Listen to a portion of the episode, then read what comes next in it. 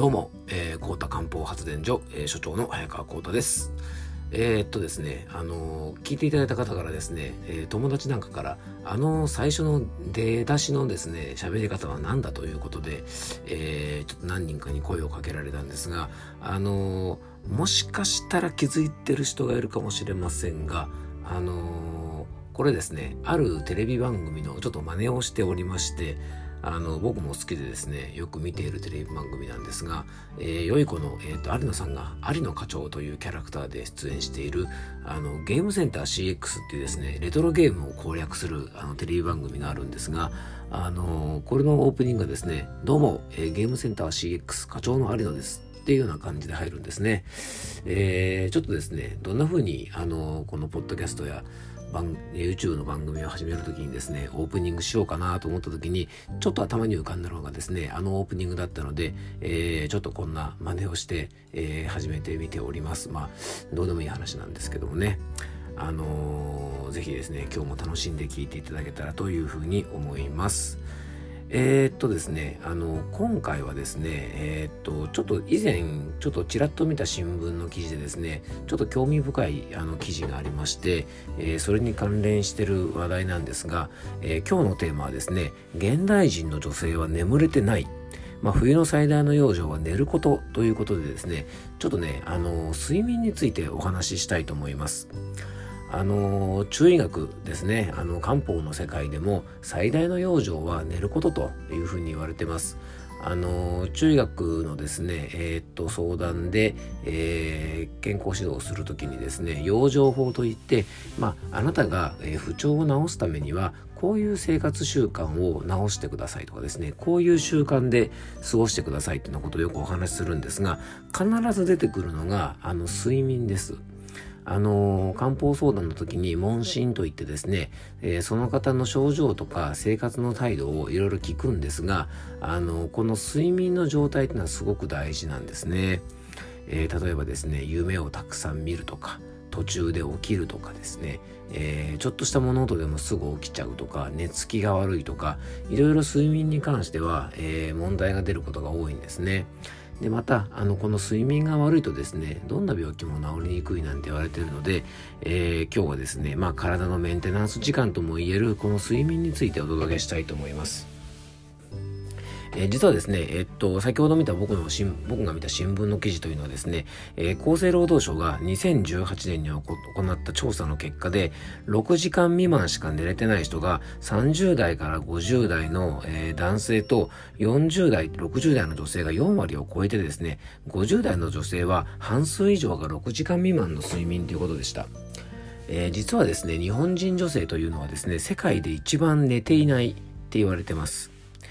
これは日本人女性がわざわざ寝てないってわけじゃないんですね。えー、ですし、みんなが不眠症というわけではありません。あの本当はですね多くの女性が7時間8時間と必要な睡眠時間を取りたいと思ってると思いますですがあまりにも忙しくてですね睡眠時間を削るしかないっていうのが現状だと思います、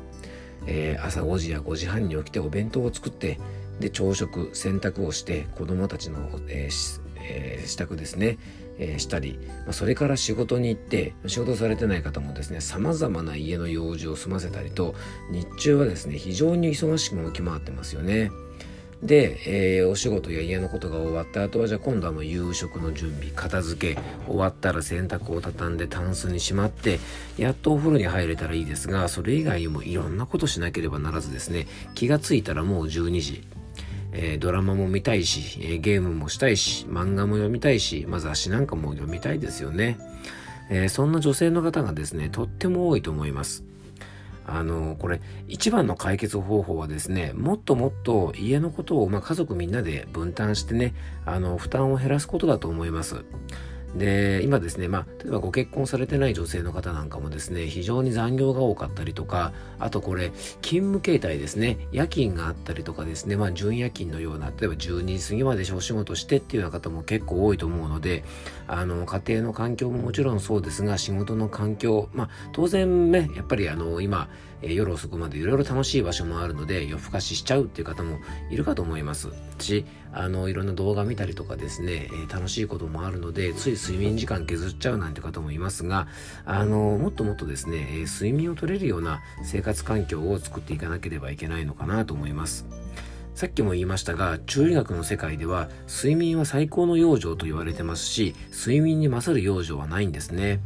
先日僕がですね、ツイッターでつぶやいたこんなあの内容のことをちょっとつぶやいたんですが、寝ることは最高の養生。体にいいものを食べるより、ストレスを解消するより、大切なのは寝ること。ね。えー、寝ないと病気は治りません。寝ないと脳は休まりません。寝ないと毛細血管も修復されません。最優先の養生は睡眠。まあ、こんなようなことをですね、ツイッターでちょっとつぶやかしていただいたんですが、あの、ここでもちょっと出てきましたが、睡眠というのはですね、唯一脳を休ませることができる時間です。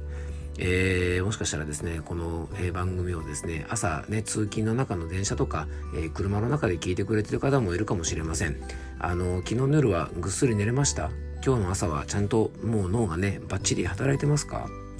えー、しっかりと、え睡眠時間を確保して脳を休ませることができるとやっぱり翌日のパフォーマンスっていいですよね。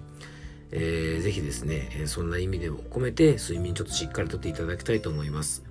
であと最近話題のですね、認知症の予防ですね。えー、認知症の予防にも睡眠っていうのがね、最高の養生なんですね。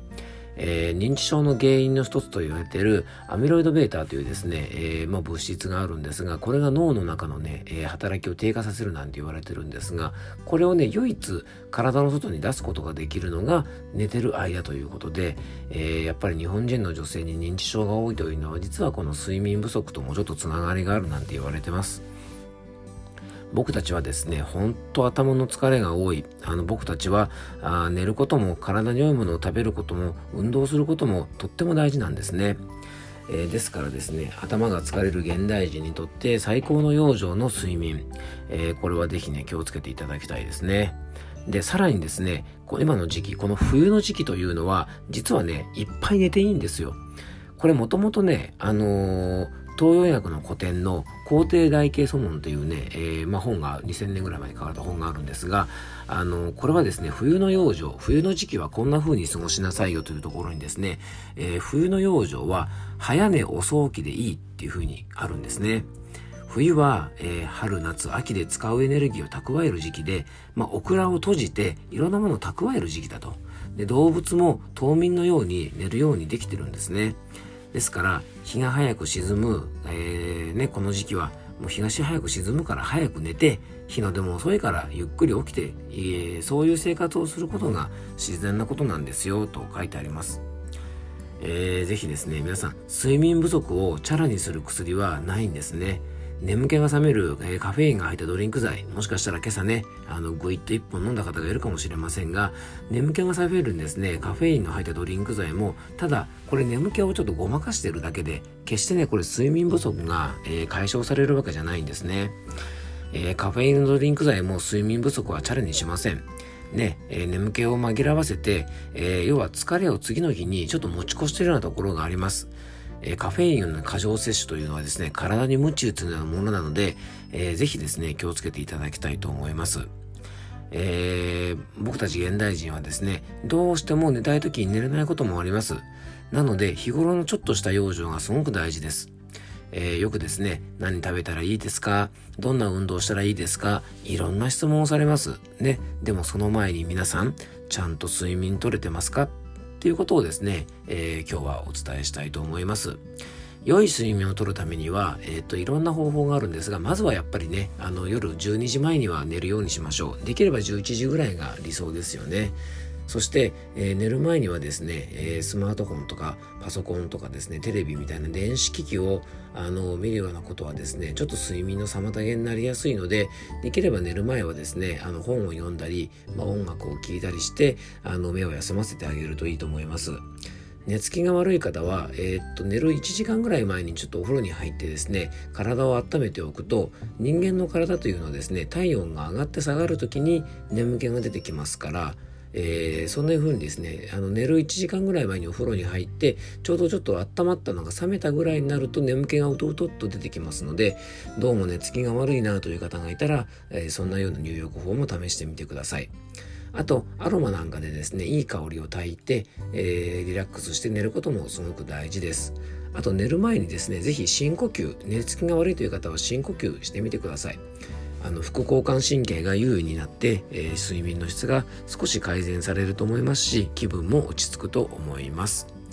えー、ぜひですね僕たちの体は寝てる時にメンテナンスされますので、えー、しっかりと睡眠をとって、えー、元気な一日を、えー、過ごせるようにしてください、え、今日も聞いてくれてありがとうございました。それでは良い一日をお過ごしください。ありがとうございました。